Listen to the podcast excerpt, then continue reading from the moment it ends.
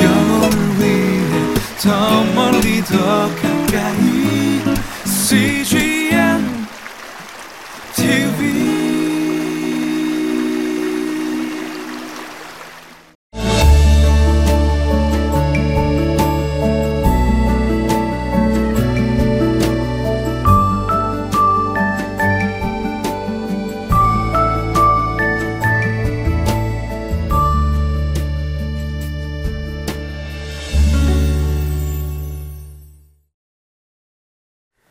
하나님과 함께 있는 사람에게 일어나는 일들은 무엇일까요?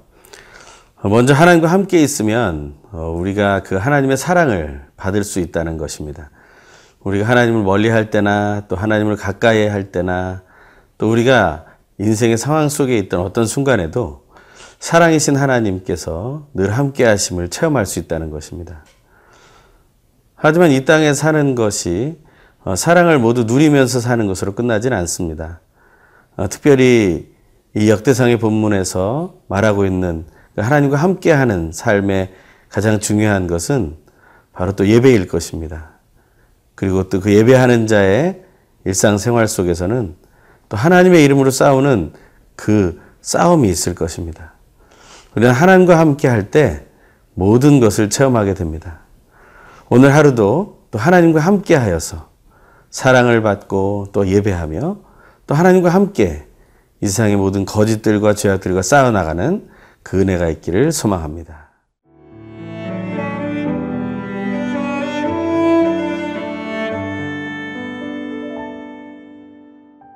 역대상 7장 1절에서 9장 34절 말씀입니다.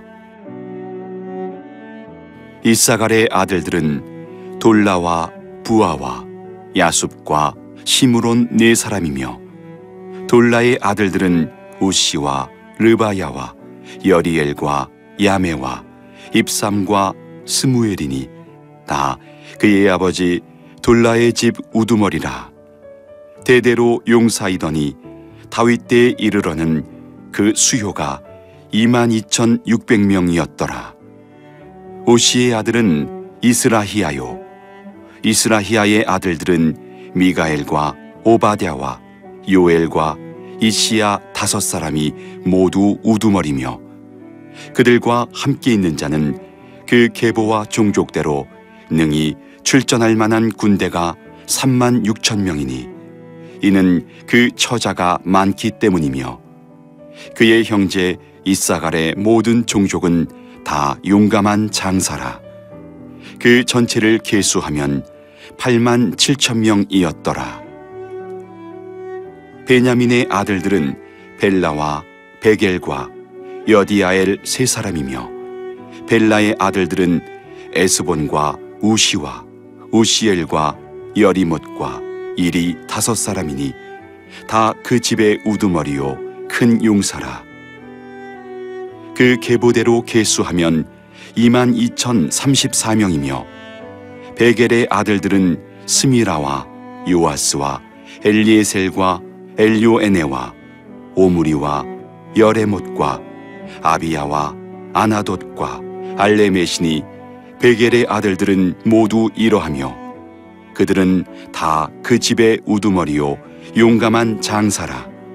그 자손을 계보에 의해 계수하면 2만 200명이며 여디아엘의 아들은 비란이요 비란의 아들들은 여우스와 베냐민과 에훗과 그나아나와 세단과 다시스와 아이사하리니 이 여디 아엘의 아들들은 모두 그 집의 우두머리요 큰 용사라.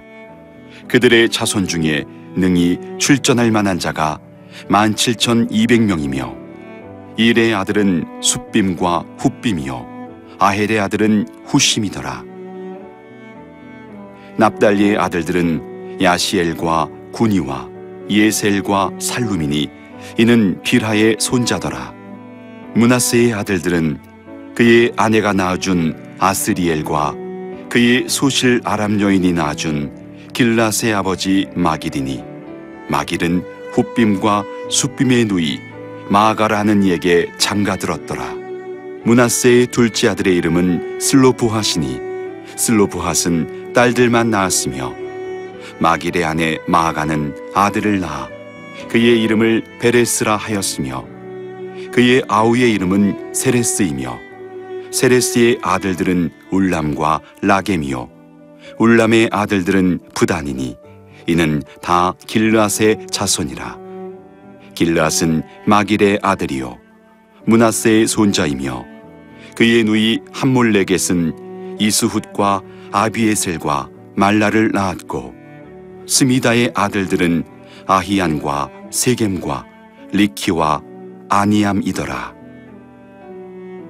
에브라임의 아들은 수델라요 그의 아들은 베레시요 그의 아들은 타하시요 그의 아들은 엘르아다요 그의 아들은 타하시요 그의 아들은 사바시요 그의 아들은 수델라며 그가 또 에셀과 엘르앗을 낳았으나 그들이 가드 원주민에게 죽임을 당하였으니 이는 그들이 내려가서 가드 사람의 짐승을 빼앗고자 하였음이라. 그의 아버지 에브라임이 여러 날 슬퍼함으로 그의 형제가 가서 위로하였더라. 그리고 에브라임이 그의 아내와 동침함에 임신하여 아들을 낳으니 그 집이 재앙을 받았으므로 그의 이름을 브리아라 하였더라. 에브라임의 딸은 세에라이니 그가 아래 윗성 베토론과 우센 세에라를 건설하였더라. 브리아의 아들들은 레바와 레세비요 레셉의 아들은 델라요 그의 아들은 타하니요 그의 아들은 라단이요 그의 아들은 암미후시요 그의 아들은 엘리사마요. 그의 아들은 눈이요. 그의 아들은 여호수아더라. 에브라임 자손의 토지와 거주지는 베델과 그 주변 마을이요. 동쪽으로는 나란이요. 서쪽에는 게셀과 그 주변 마을이며 또 세겜과 그 주변 마을이니 아사와 그 주변 마을까지이며 또 문하세 자손이 지게에 가까운 베스안과 그 주변 마을과 다낙과 그 주변 마을과 무기또와 그 주변 마을과 돌과 그 주변 마을이라 이스라엘의 아들 요셉의 자손이 이 여러 곳에 거하였더라. 역대상의 이야기는 다윗의 왕조에 관한 이야기가 주를 이루지만 사실은 그 중심에는 하나님이 함께 하신 사람들, 또 하나님이 사랑하시는 사람들에 대한 이야기가 계속해서 기록되고 있습니다. 오늘 본문은 7장에서 9장 마지막 부분까지의 그런 내용이 전체적으로 기록되어 있습니다. 그 첫 번째 이야기는 바로 요단 서편, 바로 하나님께서 약속하신 그 땅에 자리를 잡게 된 지파들의 이야기가 부분적으로 나오게 됩니다. 먼저는 7장에서 이사갈의 아들들의 이야기, 베냐민의 아들들, 납달리의 아들들, 그리고 문하세의 아들들, 에브라임의 아들들 이런 대표적인 지파의 어, 자녀들에 대한 족보가 나오게 됩니다. 음, 하지만 이런 족보의 특징이 있다면 그것은 오늘 본문에 나오는 것처럼 하나님의 군대였다라는 것입니다. 하나님은 함께 사랑하고 또 함께 예배하기를 원하시지만 또 이 세상에서 살아가는 동안 하나님의 뜻을 이루기 위해 진정한 하나님의 군사로서 하나님의 군대로서 싸워 나가기를 원하십니다. 그리스도인의 정체성에 대해 누군가 묻는다면 우리는 예수 그리스도의 제자요, 예수 그리스도의 증인이기도 하지만 사실은 승리한 하나님의 군사라는 것을 잊어서는 안 될 것입니다. 요한복음 16장 33절에서 예수님께서 말씀하신 것을 기억하면 이미 세상을 이겼다라는 그 고백이 우리의 선포해야 할 승리의 고백이며 또한 우리가 이 세상을 함께 싸워 나가야 할 그러한 사명이 있다는 사실을 기억하게 된다는 것입니다. 하나님의 사람으로서 살아갈 때 하나님의 군사로서의 역할을 해야 한다는 사실을 잊지 마십시오. 우리는 하나님께서 필요한 그런 용사들입니다. 하지만 우리가 가진 것은 무엇입니까? 오늘 본문에는 여러 가지 무기들, 특히 활 쏘는 자들이 많았다, 용맹한 자들이 많았다라는 이야기가 나오는데 사실은 그러한 이야기보다 더 중요한 것이 있다면 바로 우리는 하나님의 말씀이 무기가 된다는 것입니다.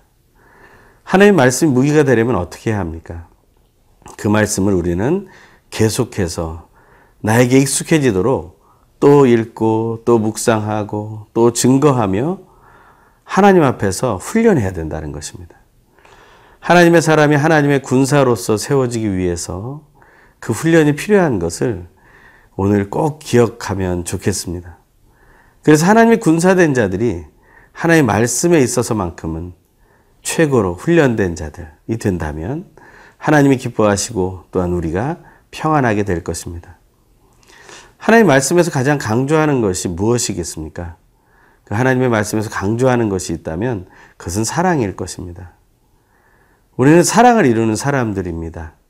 그 사랑을 위해서 우리는 먼저 하나님 아버지의 사랑을 기억하고 우리를 위해 죽으신 십자가에서 죽으신 예수 그리스도의 사랑을 기억하고 우리를 위로하시며 우리를 돌보시고 우리를 위해 말할 수 없는 탄식으로 기도하시는 성령 하나님의 사랑을 기억해야 할 것입니다. 또 하나님 말씀하면 우리가 기억해야 할 것이 무엇입니까? 그것은 그 사랑이 언약이 되었고 그 언약이 성취되었다는 것입니다. 하나님의 말씀은 사랑으로 이루어지며 그것은 성취되고 있는 것을 우리는 오늘 본문 안에서도 보게 됩니다. 그것이 바로 문하세의 자녀에 대한 이야기가 나오는데요. 바로 15절입니다. 15절을 읽겠습니다. 마길은 훗빔과 숫빔의 누이 마가라는 이에게 장가 들었더라.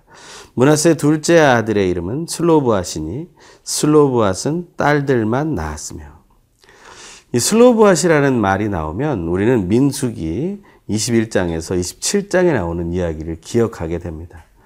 그래서 땅의 분배를 하는 이야기를 하게 되면서 딸들만이 있는 이 슬로브앗의 딸들이 모세에게 말씀을 나누는 장면이 나오죠. 그때 하나님의 언약, 그것이 바로 이 딸들에게까지 이루어지는 것을 보게 됩니다. 그리고 그것이 바로 여호수아 17장에 가서 실제적으로 토지가 나눠질 때 이루어지는 장면이 나오죠. 하나님은 딸들이라고 버리지 않으십니다. 하나님은 그 모든 약속, 그 사랑의 약속을 성취하시는 분이다라는 것이죠. 우리는 그것을 기억해야 합니다. 우리는 하나님 말씀 속에서 진정한 사랑을 찾아야 하고 사랑의 언약이 성취되었다는 것을 발견하게 된다는 것이죠. 오늘 당신을 향한, 여러분을 향한 하나님의 사랑의 말씀과 그것이 어떻게 성취되는지를 확인하게 되는 은혜가 있기를 간절히 소망합니다.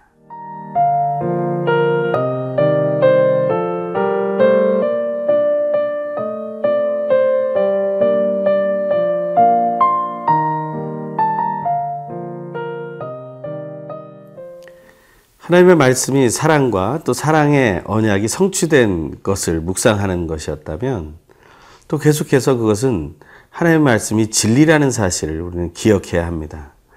진리이신 하나님의 말씀을 묵상하게 된다는 것은 바로 하나님의 약속이 성취되었고 그것이 사랑의 완성이긴 하지만 거짓과는 섞일 수 없다는 것을 말하는 것입니다.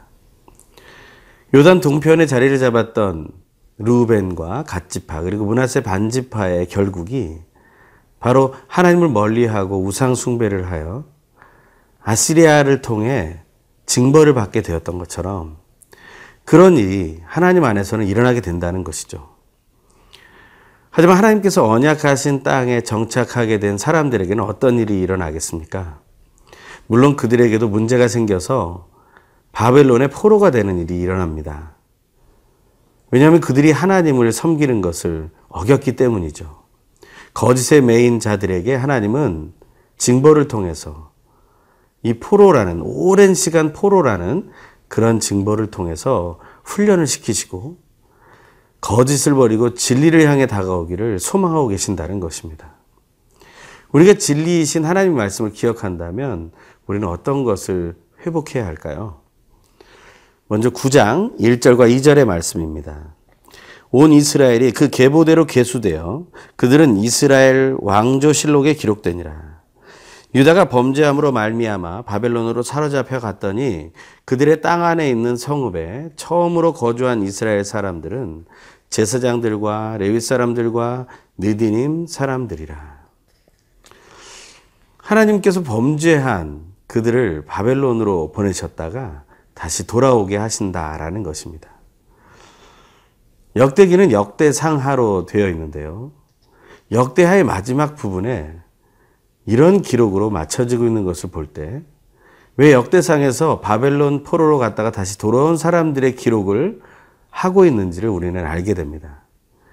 역대의 마지막에서는 예레미야의 예언대로 70년의 포로 시간이 지났고 고레스 왕조를 통해서 그들이 돌아오게 되었다라는 이야기로 역대기가 마무리되게 됩니다. 그러니 역대상 첫 시작 그 족보에서 바벨론 포로기뿐 아니라 포로기 이후의 상황도 기록하고 있다라는 것을 우리는 알 수 있는 것이죠. 하지만 그들이 다시 돌아와서 한 일이 무엇이겠습니까?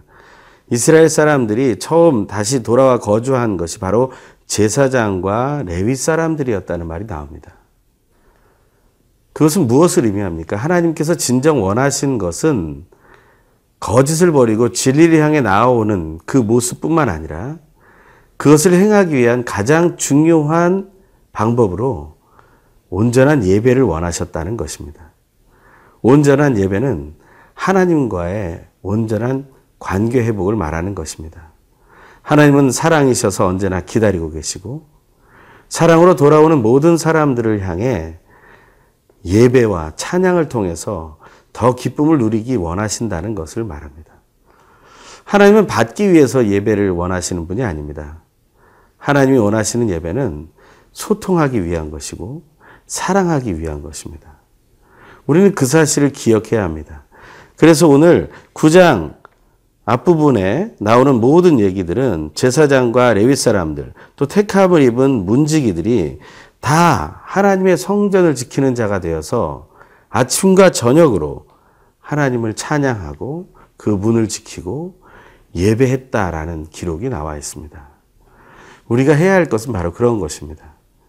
혹시 하나님을 좀 잊어버리고 하나님을 부인하고 또 하나님께 마음이 상해서 멀리 멀리 떠나려고 했던 분이 계신다면 오늘 이 시간 다시 하나님께로 돌아오십시오.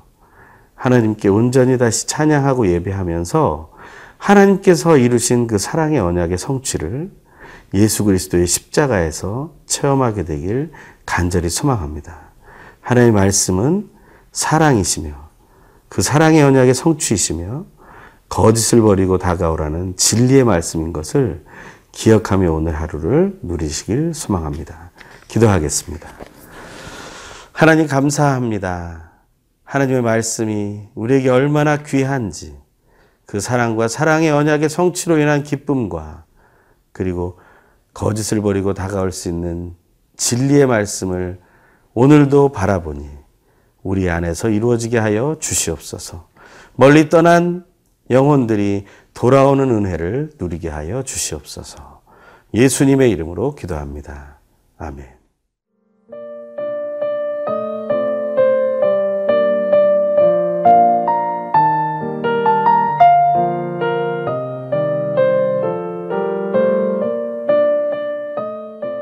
이 프로그램은 시청자 여러분의 소중한 후원으로 제작됩니다.